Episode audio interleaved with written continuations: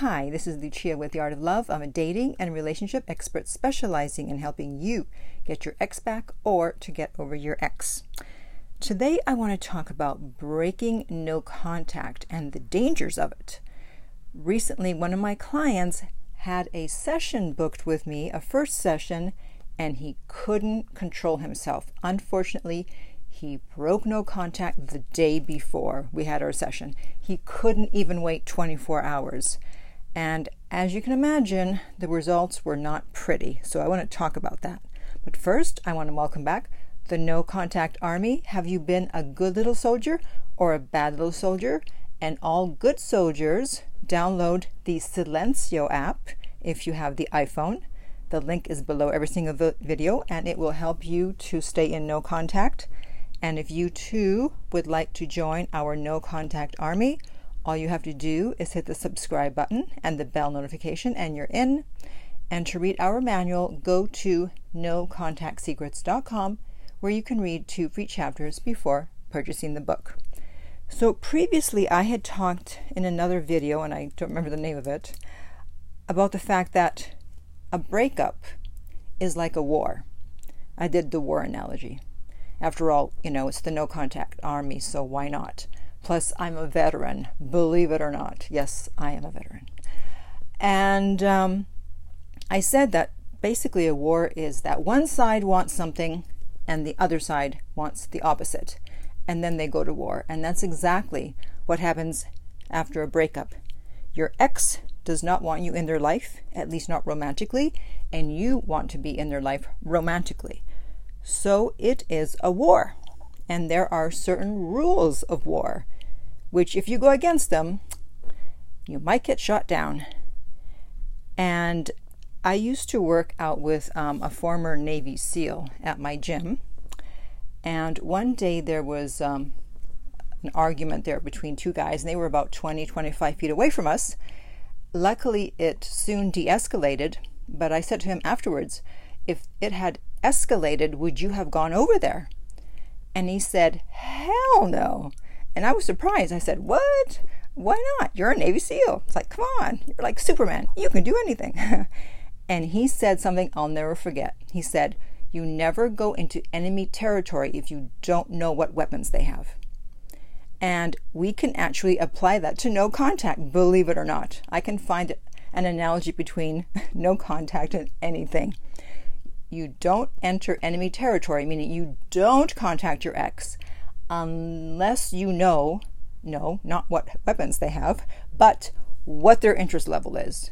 Because depending on their interest level, you will either be met with open arms or you will be shot at, figuratively, of course, shot down, I should say. And that's exactly what happened to my client. He contacted his ex, and yeah, she wasn't having it. She did not want to speak to him. So, this is the danger of breaking no contact because you're remembering how your ex was in the past when they loved you and all was well. And you think, oh, surely I can call her, surely I can call him or text. And then you go in unarmed, not knowing what their interest level is, and you get shot down. This is why you have to wait for them to come to you, for them to contact you, because then you can kind of gauge what their interest level is. You have to determine what their interest level is.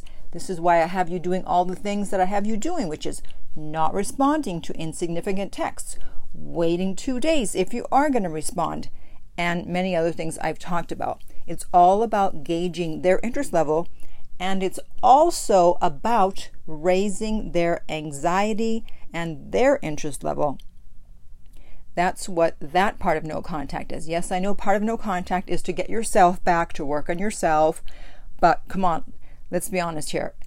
Most people want to use no contact to get their ex back.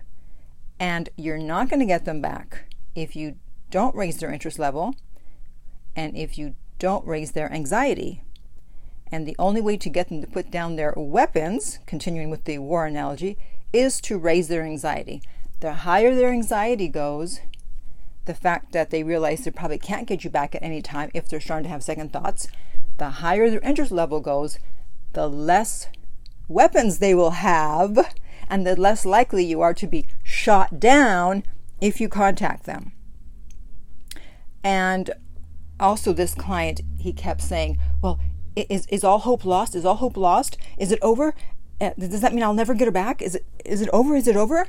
And clients often ask that, and I know the answer that they're waiting for from me. They want me to say, No, no, don't worry, don't worry. Oh, you still have a chance. You still have a chance. I'm not going to say that. You know me, I keep it real. I'm not going to lie to you. You know, if you want the truth, come to me. If you don't want the truth, then go to someone else.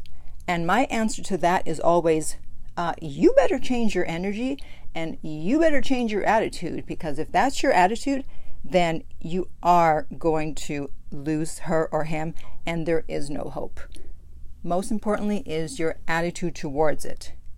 And if you think there's no hope, then guess what? You're right. And people often think they're the exceptions. Like, yeah, I know what Lucia said, but this is different. This is an exception. No, it's not. Or they say, well, my situation is complicated. No, it's not. There may be a lot of moving parts. It may seem complicated for you. It may look like calculus to you, but for me, it's simple arithmetic. Someone broke up with you, or you had to break up with someone, and you want them back, right? Okay, that, that's it.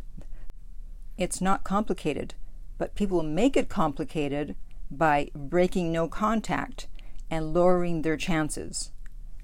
So, hopefully, I've convinced you to stay in no contact until your ex says something significant. And if you're not sure about that, I've done a video on that. I'll put the link up here in the right hand corner.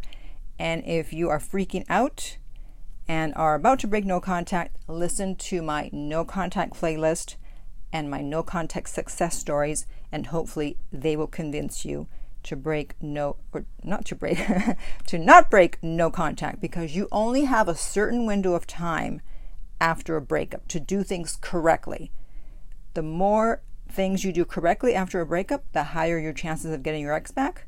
The less things you do correctly, meaning you keep breaking no contact, the less chance of getting your ex back. And I want you to have the best chance. Okay? And if you need help with that, you can always contact me for private coaching. The link is below every single video. It is theartoflove.net, and we will send you the rates. If you're listening to this as a podcast, please rate and review. If you are watching this on YouTube, then please like, subscribe, and share. And finally, remember that love inspires, empowers, uplifts, and enlightens.